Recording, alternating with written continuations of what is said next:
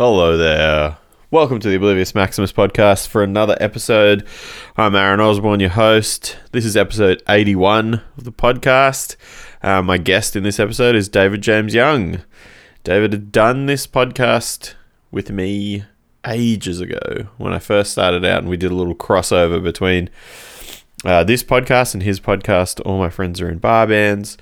He also hosts another podcast called Hottest Hundreds and Thousands, which we talk about a little bit. Um, if you have been to a show in New South Wales or the Greater Australia, you've probably seen David. He is one of the most passionate and uh, enthusiastic people about live music and music in general, and I am very stoked that uh, our paths have crossed over the years and um, you know we've gotten to know one another and he's someone who's very passionate and excited about music and it's awesome to have uh, someone like that in this country and um, you know a person that contributes as much as he does to the music industry in many different ways.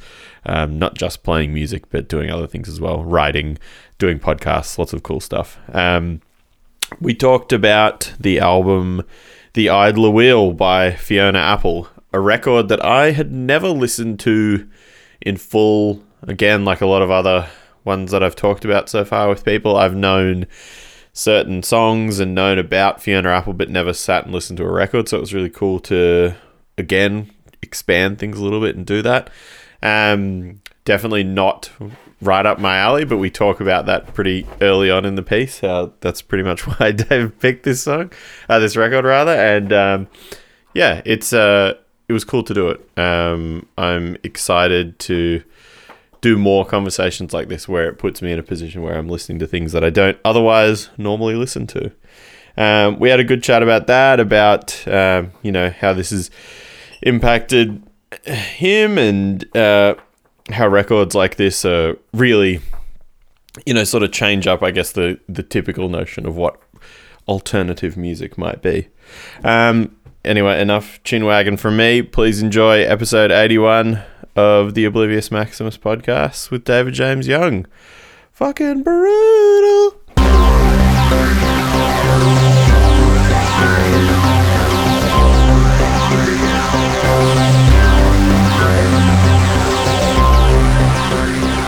Thank you, David, for doing my podcast with me. Thank you for having me back, man. you are the second return guest I've had now. Yeah, ours was ours was a crossover episode, if I recall correctly.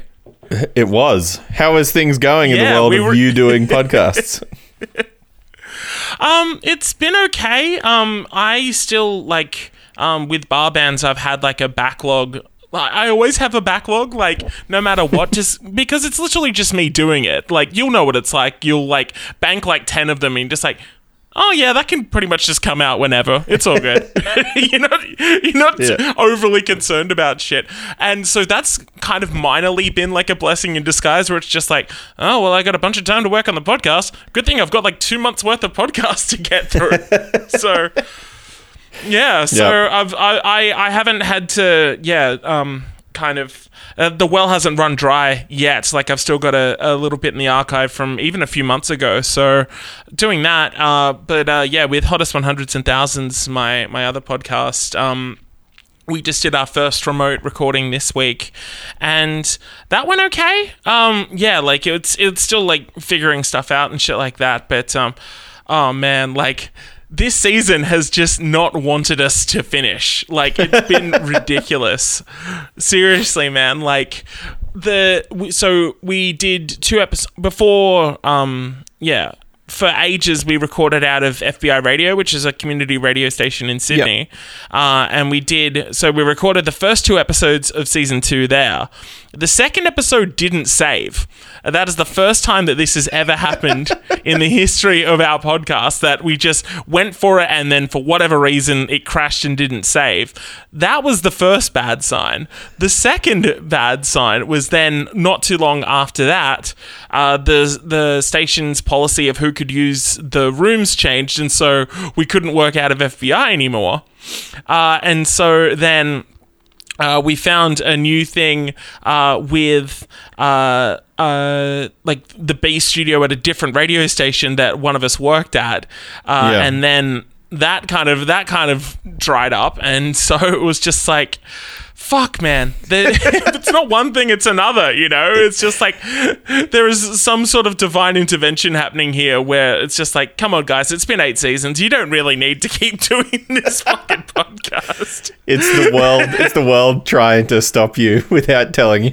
exactly and and and yet and yet nevertheless we persisted and so we are still we are still just oh, getting there just climbing way grinding through, through and it. uh, trying to yeah still grinding through baby so uh, yeah the f- uh, i think we're up to episode 11 or 12 of season 8 of hottest 100s and thousands and that literally just went up today uh, Yeah, awesome. so yeah it'll be it'll be out by the time that you hear this it will it will still be out as will all of our episodes so yeah by all means By the time this goes live, the the death that the world is trying to bring you will have fully been put to test and squashed. Yeah. will have won.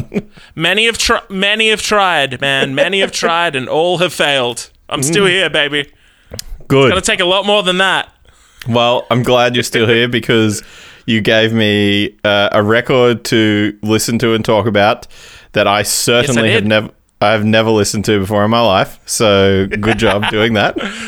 Um, I, I mean, I'm glad. I wanted look. I'll be honest. I did want to kind of challenge you a little bit because the entire t- well, the entire time that I've known you, I've very much associated you with a very, very, very specific style of music. You know, you've Sure. always been like a yeah, like a oh, he likes both kinds of music, metal and hardcore. You know, like he's one of those kind of dudes. yep, very diverse. which is great. I always I always love talking to you about that sort of shit. But I'm just like I wonder what would happen if I just threw him an absolute curveball and and so that's what I decided to do. Yeah. So I'm not going to say the whole record title, but but it is the Idler Wheel by Fiona Apple. That's what we're going to talk about. Um, why why did you choose this record Yes, aside indeed. from throwing me a curveball? Uh, towards the end of last year, uh, a bunch of my friends were all because it was coming to the end of the decade, obviously in the the 2010s, and kind of reflecting on that. And I I'd done a few like end of decade things, but uh, some friends of ours got together, uh, and we were all like talking about like what in your mind sticks out as like the best albums of the 2010s and i made a whole list. Like i i like i kept adding and adding and i literally ended up with a 150 album list. Uh a ranked list of my favorite albums of the decade, and the number one album on that list was "The Idler Wheel" by Fiona Apple. Uh, when Yeah, I think back uh, uh, uh, uh, about this past decade and just all the creative changes, all the stylistic changes, everything uh, that's kind of come and gone musically, uh, and just the records that have really just spoken to me on like a very like core, raw, emotional level. Uh, like at the absolute top of that is uh, the Idler Wheel for me. I think it's such a creative record. I think it's such a clever record, but it's also like a very uh, like subtly devastating kind of record. And there's yeah, like a lot of moving parts that go on in this record and yeah uh, i've always uh, like been drawn to fiona apple's stuff but this was the first thing i heard of hers that just like really like stopped me dead in my tracks. I'm like what the fuck? I did not expect this. And even years and years after that record coming out like uh, it's been eight years since this record came out. She literally has a new record coming out in a few days. Uh, Right. but uh, it's it's been it's been about eight years uh, since she put this record out and every single time I go back to it, I'm just reminded as to why I loved it so much in the first place. So yeah, I, I just think it's a masterpiece. It's it's quite funny because like I mean, I obviously know who she is, and I know who like I have like a vague, obviously understanding of her music, I suppose, because I would say Yeah. for the most part, an artist like her, you know, she she is quite like avant garde and a bit interesting and weird, so that always tends Yeah. to permeate in the metal and hardcore world as well. Like pe- artists that perform like that always end up being like fringe things that people like, Yeah. I guess. Um, Usually, usually the furthest they'll go is Chelsea Wolfe, though. Like she's still the one that's cool to like. yeah, well, she is a goth, so that's fine. Um, Oh yeah, exactly. Um, but I, I mean, the first thing that I like, the first note I made when I started listening to this record immediately was like, her voice is like can be quite like haunting, and it is quite like Yeah. There's a lot of there's a lot of minor key, there's a lot of emotion, there's a lot of stuff that really, and like a lot of it almost, a lot of the songs almost feel like quite tense at times as well, which is something that associates yeah, yeah. very well with people from the you know the alt world, I suppose. Yeah, yeah, man. Hundred But I mean-. I think I think the the first thing that stuck out to me, aside from that, that was really interesting to me is the instrumentation on the record. So I think both like. I I mean, I, I feel like a lot of the, the record itself is really driven by. I mean, it's driven by her vocals, at least to me. That that's Yeah. the, the the the pulse throughout is her vocals, and then everything else sort of just finds its way around that and the like even even the way that I mean percussion used in it is like Yeah. is to complement vocals it's not to drive a beat you know Yeah, definitely. So, um, do you know anything about the the other guy that played on this record? no do tell Okay, so yeah, yeah. So uh, basically, this entire record was made by just two people. One of them, obviously, was Fiona Apple, uh, and the other guy is a, a really interesting dude, a guy called Charlie Drayton. Um, Yeah. He's been playing for about oh 20 30 years longer now. Um just he was a, he's been a session guy for ages. Um he actually has a connection to australia. Uh back in the 90s he started out playing drums for Divinyls. Oh uh, wow okay. and ended up yeah he ended up marrying chrissy amphlett and he was he was married to her right up until she passed. Uh, Wow. and uh, yeah uh, and from 2011 onwards he's been playing drums for cold chisel oh wow jeez there you go yeah, yeah, yeah. So yeah, he's been he's been like playing with them for the their last three records and or, like as many tours as they've been doing pretty much this whole decade. But yeah, Yeah, it's right. crazy to think like a year a year after he joined Cold Chisel and like a few months after he played on the Cold Chisel record No Plans, he made this record. Uh, like he, Yeah. well, he put out this record with um with Fiona, and that's wild yeah, they they have such a, a interesting chemistry together because yeah, like a lot of her three previous records, uh, there's a lot of full band arrangements and you know like a lot of very standard stuff of like piano, guitar, bass, drums, etc.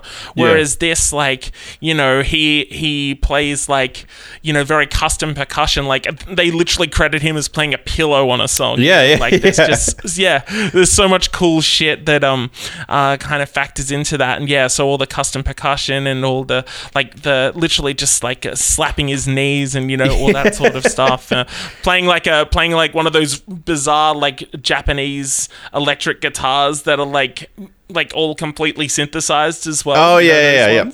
yeah Yeah, yeah, yeah, which are just fucking crazy. Like you look at the yeah, you look at the list of stuff that they used on this record. It's just it's wild to think about. Um, so yeah, I I love uh, the the way that the two of these uh, uh, two of these people collaborated, and yeah, like I feel like having that immediate connection really uh, drives home what the record's all about. And I, I feel this is just as much Charlie's record record as it is Fiona's. Like if you look at a song like Left Alone that's very driven by the, you know, like the snare like the snare drum with the snare itself turned off, which is, you know, Yeah. uh, driven through the whole thing, and a song like Jonathan, which has that kind of like washing machine kind of, yeah, that kind of cyclical uh, percussive side to it as well, along with that prepared piano going along with it.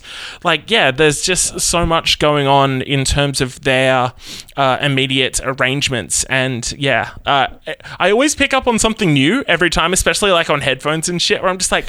Hang on, what the, what the fuck was that? I mean, I think I think to me, like I I was really like while I was listening to it, I was quite enamored by yeah picking things out like you just mentioned. Like there was like the Yeah. um that song "Anything We Want" is like. they're Yeah. Like to me, I was just sitting there listening to it, and I was like.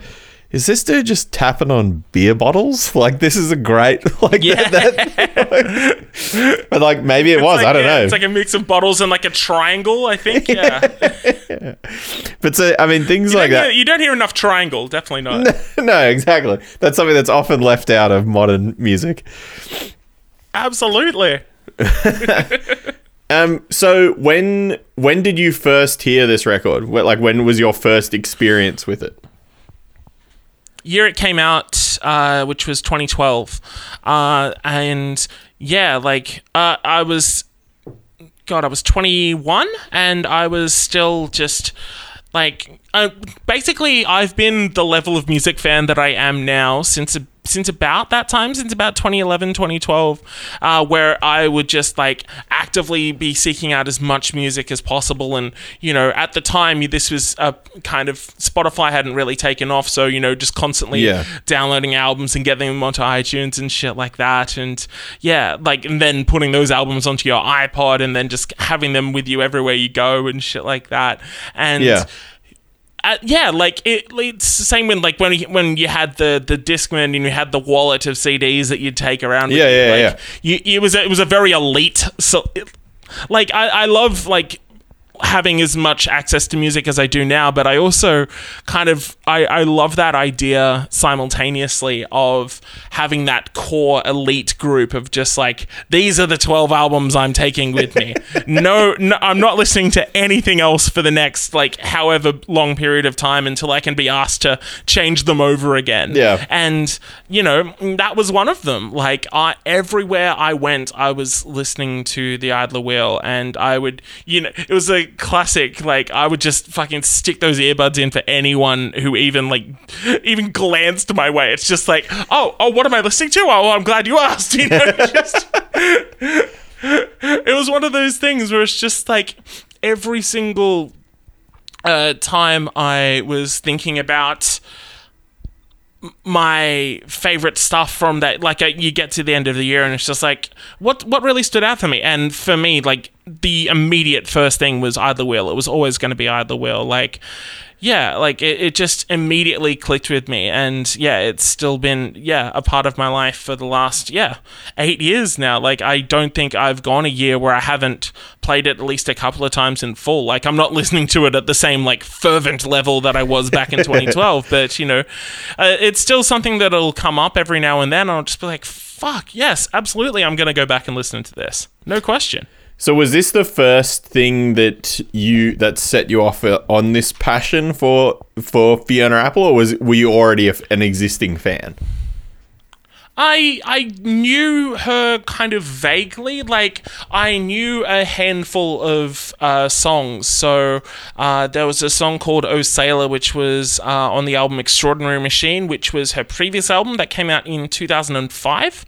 Uh, so there was a there was a seven year gap uh, between albums there, uh, and uh, I remember around that time, like hearing that song on the radio and uh, a song called Get Him Back from that record as well.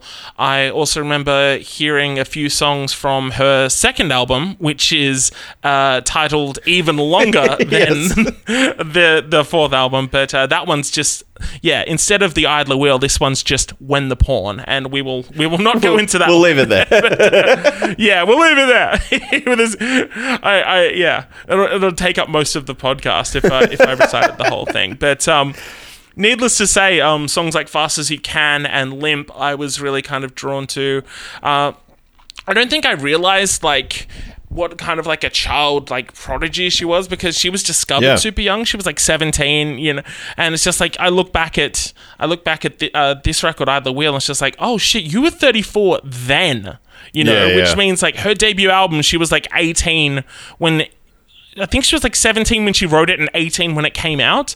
It was just like this super young, precocious kid just kind of shoved out onto the spotlight. And, you know, i you look at anyone from like Macaulay Culkin to like the kid from Terminator 2 or whoever the fuck else. And it's just like, that shit fucks you up, dude. Yeah, it's hard to become time. like a well adjusted adult when you're kind of pushed out into that kind of stratosphere at such a young age. You know, you, you're very vulnerable and very impressionable. And mm. yeah, like it, it, it takes a lot to kind of recover from that. And so I, I think that's why she's always been so open about her her mental health struggles and I guess uh, the battles that she's had, you know, internally, and you know that's why she's, you know, very visceral in her uh, uh, musical approach, and I think that's uh, something that's always really stood out to me, where it's just like. Yeah, there is no bullshit when it comes to her. Like, there's pomp and circuits, and it's like grand and grandeur and like heaps of arrangement stuff. But like, you know, what you're getting is very, very real and raw and kind of from the heart simultaneously. You know, like both of those things can simultaneously exist with one another, which I find really, really interesting. Yeah.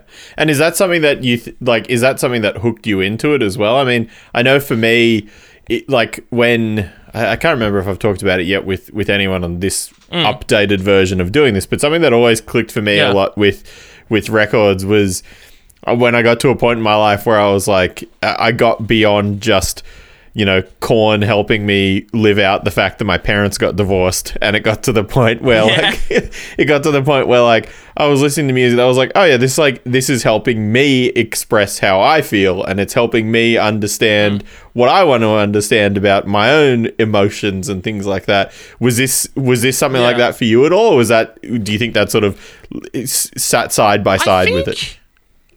I think in a way, kind of. Like, I couldn't relate directly to what she was going through at the time. Sure. You know, like, uh, uh, you know, she was going through a breakup, and, you know, like, she was this perfectionist who was, you know, kind of meticulously crafting a record over years and years and years, you know. Yeah. Uh, and at the time, you know, like, I just started making music myself, and, you know, I was, I was just, like, trying to do as much stuff as I could. I, I, I couldn't understand that perspective of just like, why would you wait seven years to make a record? Like you could just do so much in that time. Like I, I couldn't fully comprehend in my head uh, the fact that the creative process for someone else might differ like entirely.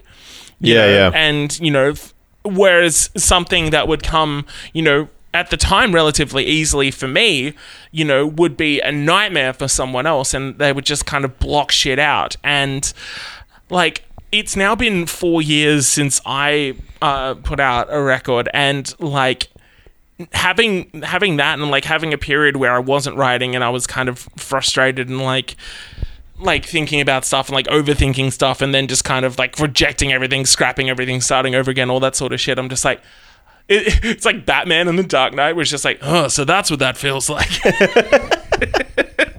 It's all coming like back it now. finally, yeah, yeah, it finally clicked. It's just like, oh, so that's why it takes Fiona Apple fucking seven or eight years to put out another record. Like, yeah, of course, I get, I, I understand that now, and like Yeah. I've been through some of the things that she's been through on this in this record now, and so like at the time, I I think I was just kind of drawn to like the honesty and the vulnerability and stuff like that but there's also part of me now that's heard that record and like seen myself in parts of it and it's just like oh shit okay like it like i loved it before but i love it even more now that i have more of a connection as time's gone on Sure. And do was this in in like the time that like obviously being that this is kind of you know, for lack of a better word, in terms of, I suppose, like normal music, this is kind of this is sits left of center, really, you know, and like, yeah yeah at- yeah this at- is in the the s- alternative category at jb hi-fi but, but to to that though, was this at the time that you were listening to this? Were you listening to stuff that was Hmm. similar to this at all, or fit within the same sort of environment, or were you? i guess a little bit yeah, like uh, there was there was there was some singer songwritery stuff uh, kind of going around this time that I was really drawn to. Uh, uh, so I guess like the Bat for Lashes record came out around this time, and I really really loved that. And oh god, like there was heaps of stuff that I was listening to around this point that I guess had that emotional vulnerability and kind of that singer songwritery sort of stuff. Like um, there was the Kate Miller Heidke record from this year um called Night Flight that I was really really drawn to, and I loved that record. Um, there was the the second Lincoln Le Fevre album, Resonation. Oh yeah.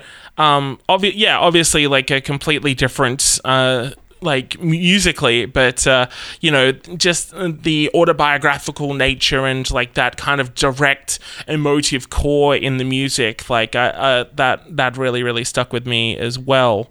Um, yeah, God, there was heaps of like the Shins record that came out that year, the Alpine record that came out that year. Band of Horses, Amanda Palmer, the Frank Ocean, the first Frank Ocean record Yeah, yeah. came out that year. Um, so like, yeah, there was definitely a bunch of stuff like in a similar vein uh, that I was I was connecting to simultaneously. Yeah.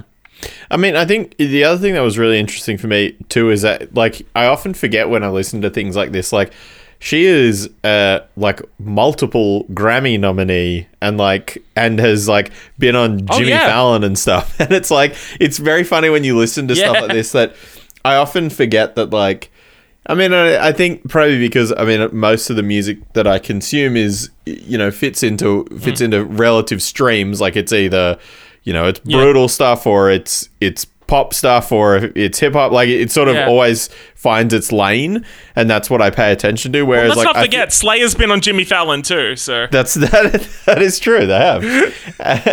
um, but but I think for me, like it's it's interesting when I listen to something like this, and I think that like I mean, really, they're like you know, this is while it is very odd and it's it's it's got a lot of interesting um, instrumentation as I as we've already talked about, but uh, like and a lot of interesting Yeah, choices made on it.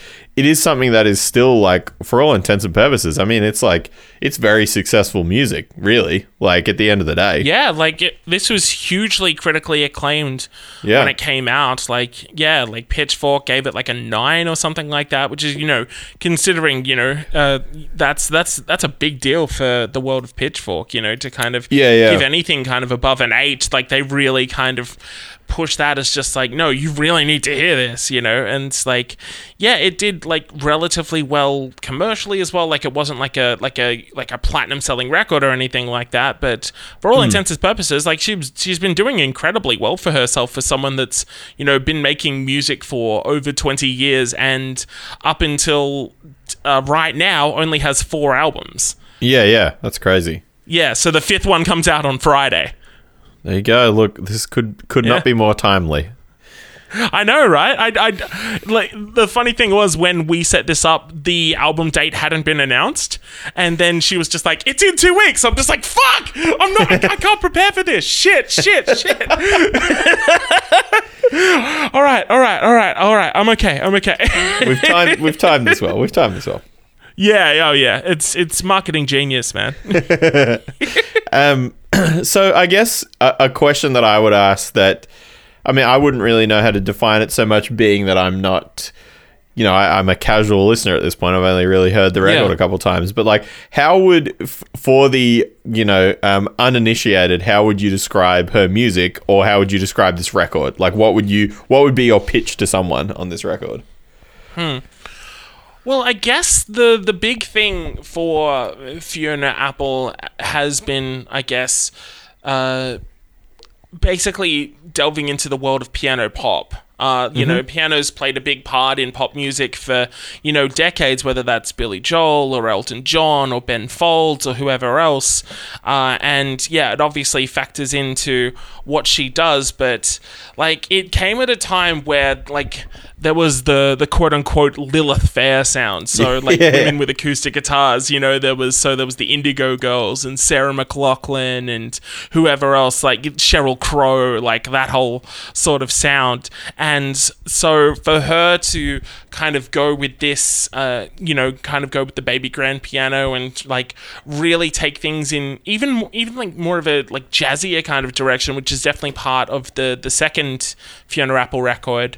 Um, Yeah. Like she's always done things subversively, and she's always done things on her own terms. Like yeah, she's never really been on trend. Like, you know, like Hmm. she's never like made a dubstep record, you know, when that was happening, or you know, like cashed in on like you know, like uh, like a big pop craze. She's never worked with Diplo or anything like Yeah, that. yeah. You know, like she just yeah, like I, one of my favorite things. She gave an interview around the time that this record came out, and she literally referred to in the the internet literally referred to the entire internet as that whole Google thing.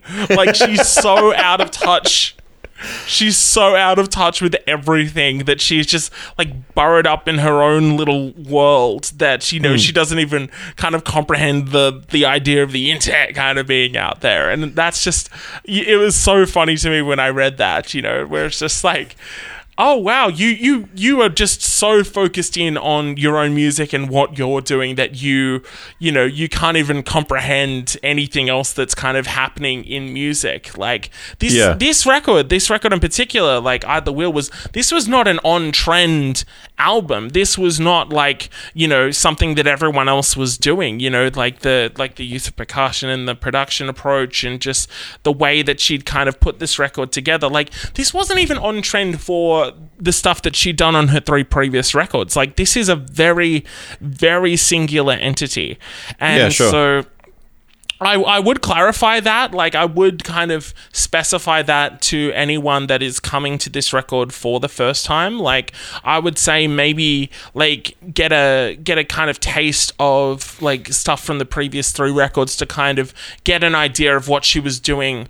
Sure. Like, I, I think you, with this, yeah, because like with this record, I think it definitely helps like I'm I'm saying this now, like I didn't have this at the time, but Hmm. I'm I think knowing where she came from to know where she got to with that record, I Yeah, yeah, feel sure. like there's a there's a yeah there's an interesting story to be told with that, and so yeah, I really really dig that. I think it's really cool. I mean, I think that's something as well that is important. I mean, as someone who, you know, I would say that for for the most part, I, I don't really pay too much focus or attention to bands that have singular pieces. Like I would say, most of the stuff Yeah, that sure. continues continues throughout my life is, you know, is music that I follow a catalog effectively, or at least a catalog to a point where Yeah, a band yeah. then falls apart or whatever. But um, you know. for for you know for for the most part, I think it is for me. You know, listening to a artist or a you know a band or a group or whatever, it, it I think I feel like it is quite important to know where they came from because it's it's really great and it Yeah, really helps you learn, I suppose, and build an appreciation Yeah, for what yeah, they're putting out. Hundred percent. Yeah, yeah, yeah. So Hmm. I think that's definitely a big part of like the Fiona Apple story. Like, yeah, it like you see this, you know, this woman standing before you playing these songs like Circa Idler Wheel, who's the same woman who like back in the one of her most famous things before um, all of this back in the late 90s she won an MTV award and she got up on stage and gave this very impassioned teenage angst speech um, where she literally was just like this world is bullshit. And like if you yeah you can find it online. It's it's it's great just seeing this shivering 18 year old girl just fucking rampaging against the fucking universe. Like there's just so much like classic teen angst there. And like just to just to see just to see that and then like to to go from that into like the woman that she is on the idler wheel like you know there's a little bit of cognitive dissonance in play and like it's it's fascinating like just to see that that arc and to see that story kind of unfold Yeah. it's really cool So does this record is this record like the the album of hers that sticks out to you of that of that career? Like is it the one that's always going to be the, you know, the the tent pole for you? Um, I think so. Like again, like I'm saying this like a few like literally hours before her new record comes out, and Sure. I have no idea how that's going to factor in. But um, yeah, I've now gone back and I've listened to all four of the records, and I have like a pretty good relationship with all of them. Um.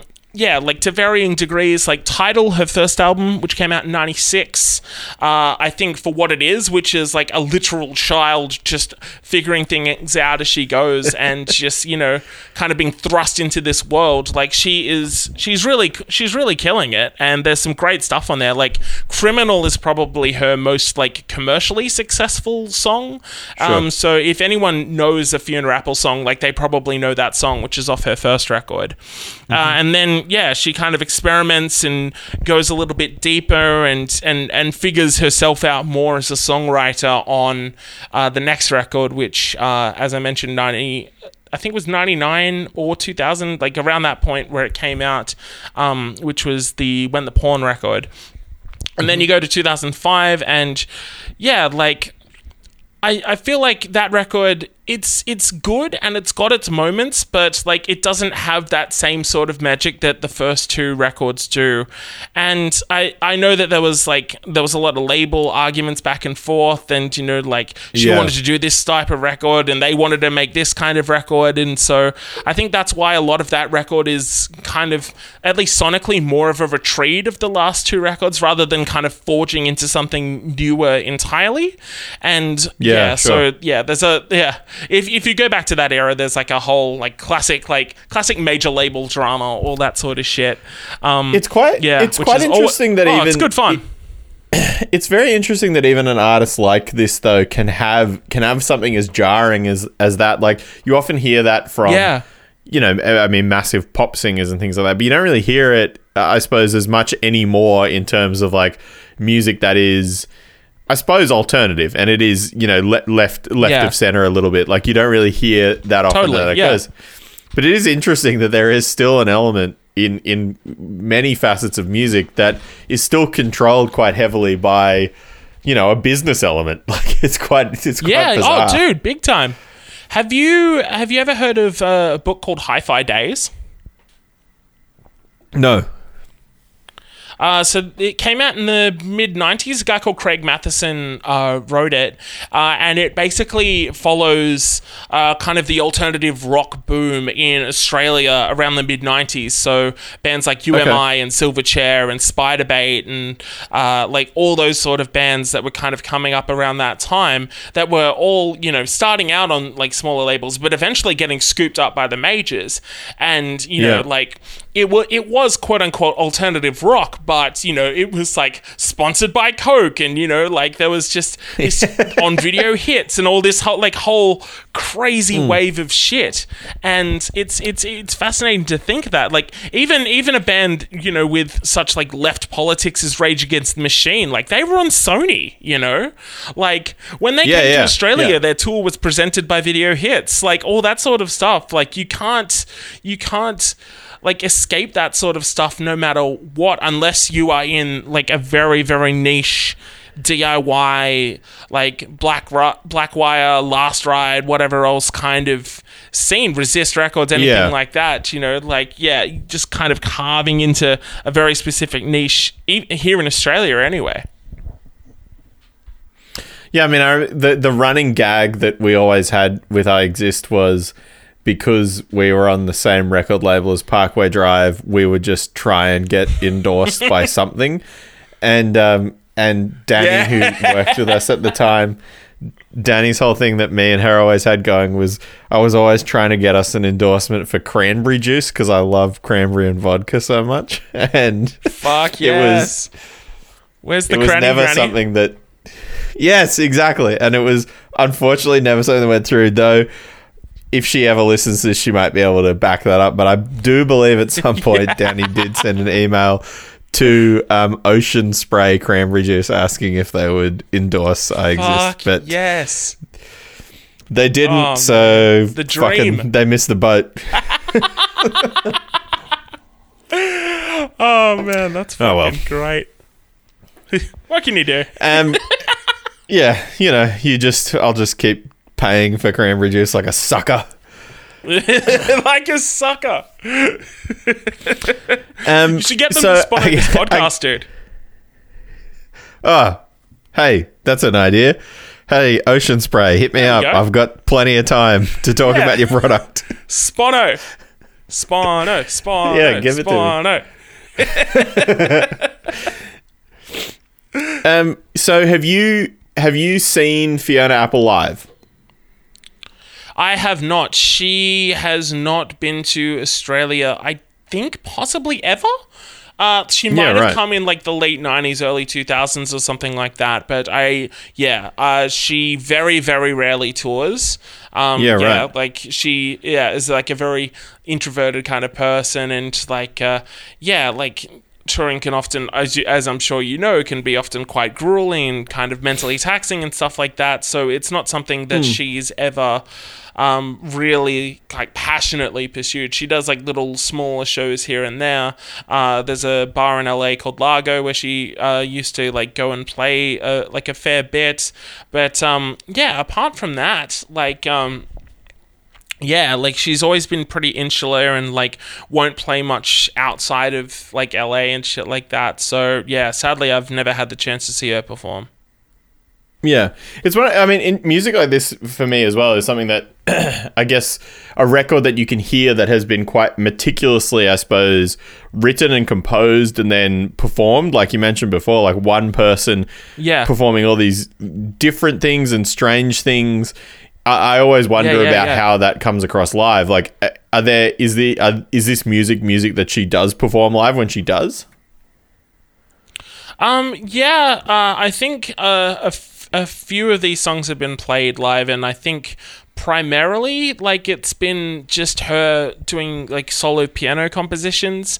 Um, Sure. And so just really like obviously they're, they're stripped back songs already, but kind of stripping them back even further from that, um, which is yeah, kind of very very bare and very emotive and stuff like that and that obviously works to some of the song's benefits as well. So yeah, uh, I've seen little bits and pieces, but um, yeah, it's another it's another one of those classic like Jack White tool things where you know like mostly the crowd like doesn't film and it's mostly just like the Sure. diehards that are there to see her and stuff like that. So yeah, there's only a few little bits and pieces that have uh, made their way out of it. Uh, that said, I have seen uh, the other half of uh, the other half of this record, Charlie Drayton. I've seen Cold Chisel three, t- four times. I've seen Cold Chisel four times, and uh, yeah, Charlie's uh, played with them every time, and he is an engine room of a drummer, man. You can tell that he like has that session kind of vibe in his blood that he can just lock into a song and just fucking nail it. Like,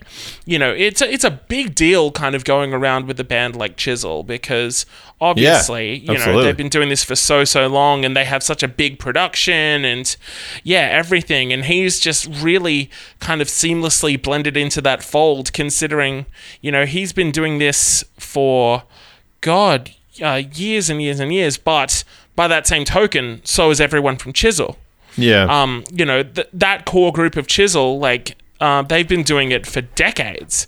And so to bring in a quote unquote new guy after all this time, especially after the tragedy of losing an, an original member in their drummer, like, you know, Yeah. it's a big ask, but um, yeah, for all intents and purposes, he's just fucking crushed it. So yeah, I got a lot of time for Charlie Drayton. He's a fantastic drummer. Yeah, that's sick. I mean, I think a, a cool thing about music like this too, like obviously, you know, as you just expressed though, I mean, for me is really looking into the deeper end of it and particularly when listening to solo artists for example is really looking and expanding what you know the the instrumentation and the music and the people that are are sort of not I suppose as publicly credited by the fact that his name isn't you know on the title of the record and things like that um I, feel like Yeah. I feel like a big thing for me as as someone playing music and you know being obsessed with it for as long as I have been is that like you know I do spend a lot of my time trying to look deeper into the back catalog and look deeper into the catalog of the other people that are a part of things like this too. Yeah, yeah, yeah. I mean, Absolutely. I think I think I think as well the other thing too is I mean, you know, obviously this this one this artist particularly has a connection to Australia though. I think that's another thing that's quite common of people in Australia though too is that the, the fact that so many people here because I suppose it is such an isolated place and somewhere that is you know a lot smaller as well than a lot of other countries. There is quite a lot of um uh, you know, there's Yeah. obviously a bit of a like incestuous sharing of musicians and thing like things like that, which I'm obviously part of as well. But Oh yeah, totally. but like it is. Um, oh, what are you talking about? I've only seen you play in what five bands? well, you know, thank you for coming to see those five bands. oh, my pleasure, man. You know that. Yeah. Anytime. Um, I I think I think a big thing for me though with with listening to yeah, like something like this, like I'm I'm glad to hear when we talk about it that there that there is that stuff that permeates into other bands and artists and stuff because that's a really I mean that's a big thing for me in terms of how I. Yeah, I suppose yeah, yeah. tic tac to the next thing that I listen to is always, oh, who did this? Then I'll go to the next part of it, you know? Yeah, yeah, yeah, totally. Um, Yeah, yeah, yeah. All right, so let's let's do some uh, standard podcasting type questions. Um, All how how is how is um being in uh being in locked in isolation treating you at the moment for someone who does go to probably every show oh. in the world? Look, man, I do try. I, I did manage to get to about 55 shows um, up until about mid March, so I'm pretty happy with that, all things considered. Uh, actually, the second Yeah, last that's show. I saw was uh, with uh, with our uh, with our mutual dad, uh, Mr. JJ Nixon, uh, with the Pod People. That was a that was a good night. Good. There you go. Yeah, it was some good Big shit. shout out to Josh. Oh, my man, my dad, love him.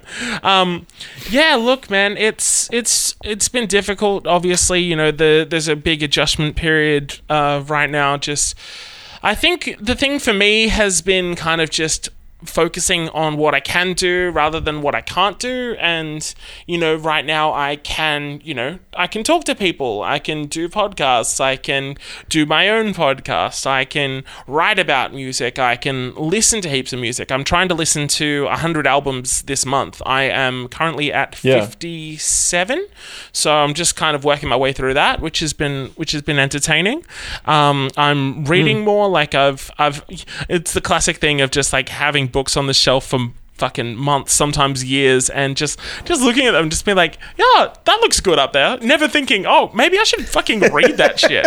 Uh, and now i finally get a chance to do that. So um yeah it, it's it's it's kind of just been taking it a day at a time and just kind of uh, yeah focusing on on the stuff that I can do and making sure I'm keeping in touch with people and yeah just you know taking time for myself as well and yeah just uh, yeah just looking forward to um, the next day and just kind of yeah just going for it from there like uh, that's that's kind of where I'm Yeah. at right now So this will this will come out after the fact, but um, Yeah. and by that point you will you will have done it. But tell talk a bit about the the Australian Music T-shirt Day thing that you're you're getting involved. with. Yeah. So this was another example of, of that, like uh, looking at stuff that I can do to kind of make a positive change. Um, so uh, I've always done bits and pieces for Australian Music T-shirt Day. Um, I one year I um, like I went through and I took a photo of myself in every Australian band shirt that I owned. Uh, Yeah. and then a, a year or two after that, like I did one of those like uh, like super quick videos, like like I filmed it normally and then sped it up, like one of those classic dealios, just going through everyone in my uh, in my wardrobe. And this year, when it got brought forward, I wanted to kind of do something a bit more special, a bit more personal, and again, something that I could kind of enact change with and do something positive with. So, uh, tomorrow, my plans are to uh, kind of go through my whole wardrobe uh, of Australian music t shirts, whether that is uh, like a band shirt or an artist shirt or a venue shirt or anything like that, anything that's connected to Australian music in some way, shape, or form. And talking about uh, the artist and uh, maybe there's a story behind how I got the shirt or maybe there's a story behind you know befriending that artist or whatever else have you. And uh, yeah that's uh, that's kind of uh, the plan. Uh, so I'm going to be streaming that across my Instagram page and my Facebook page and for every person that tunes in Across both of those platforms, I am going to be donating $1 to Support Act's Emergency Relief Fund. Uh, and so, yeah, hoping to hoping to get a bunch of uh, money to uh, people that need it the most right now within the music industry. Yeah, awesome. I mean, I think I think that's something that like I mean, obviously it's again being quite in a bit of a bubble and being quite insular playing music and being you know friends with you know well, the majority of my friends are people that fr- are from bands and things like that. Um but Yeah, yeah, at the same course, yeah. time like you like you often forget that I mean uh, yeah, like I- I'm fortunate in that I can do my job from home right now and uh, but I mean Yeah, yeah. a lot of people can't. And you know, it, I think I guess the the common thing that I've had with doing this for me, like the, the reason I started doing this again, you know, I'd actually planned on doing this well before I, you know, the world turned the way it did, but. Now I- I'm Yeah. fortunate that I can do this, and it's fun to talk to people again, and it's giving me a really good opportunity Yeah, to connect with people and things like that. But at the same time, Absolutely. you know, lots of those people have been really put out by by not being able to go places. So you know, it, it is Yeah, it's course, awesome when you can you can contribute to that. You know, Yeah, dude. No, I, I totally agree. Um, yeah, like I've always been a big believer in what support act do, like uh, the way that they rally behind Australian musicians and like the road crew and like not just yeah, not just bands and artists, but like the people that literally make these shows happen to begin with. You know, the soundies, the techs, you know, the roadies, like everyone that you know is there first and uh, the first to arrive, last to leave. That whole crew, like everything that they do, is so so so important. And in the throes of things, it can often get overlooked. Uh, so yeah, I'm I'm really really thankful that there are uh, groups out there and initi- initiatives out there like Support Act um, that uh, I can kind of show my support to and and donate towards and yeah. My biggest thing with with all this time though is trying to like tr- like I think you know like you talked about before, like trying to use this to actually be somewhat productive and be somewhat um, Yeah. still contributing. I suppose I think the thing for me is like, uh, while at its core, I like doing this for myself. That you know, people Yeah. people seem to enjoy it, which is cool. And I mean, I think the other thing for me with this was really. I liked people like yourself giving me a record that I haven't listened to before, and like it, it is, Yeah. you know, it does it does force you into not only listening to something that I haven't listened to, but also like giving me a push to do something different in the time that I am sitting at home and I could just listen to the same fucking crowbar record a million times, but like now this now this makes me do something else, you know? yeah. Look, mate, you can have a little crowbar as a treat, okay? And I do every day. it, it happens.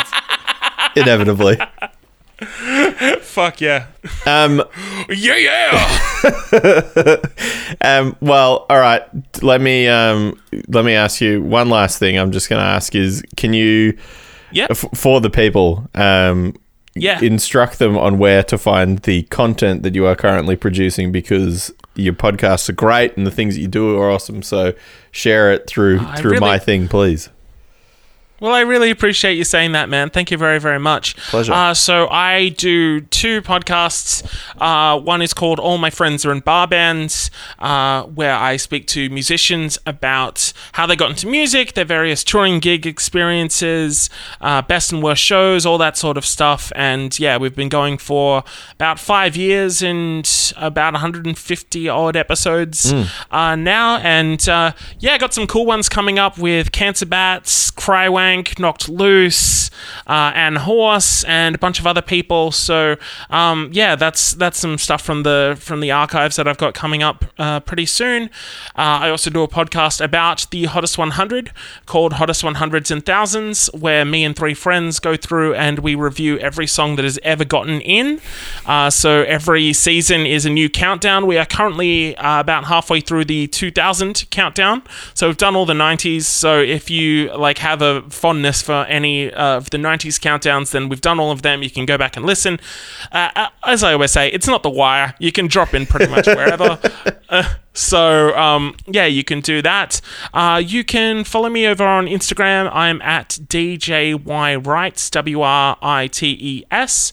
Uh, all of my writing is up on davidjamesyoung.com. There's links to a bunch of stuff there. Uh, and also, very, very soon, um, classic ISO uh, dumb podcast idea.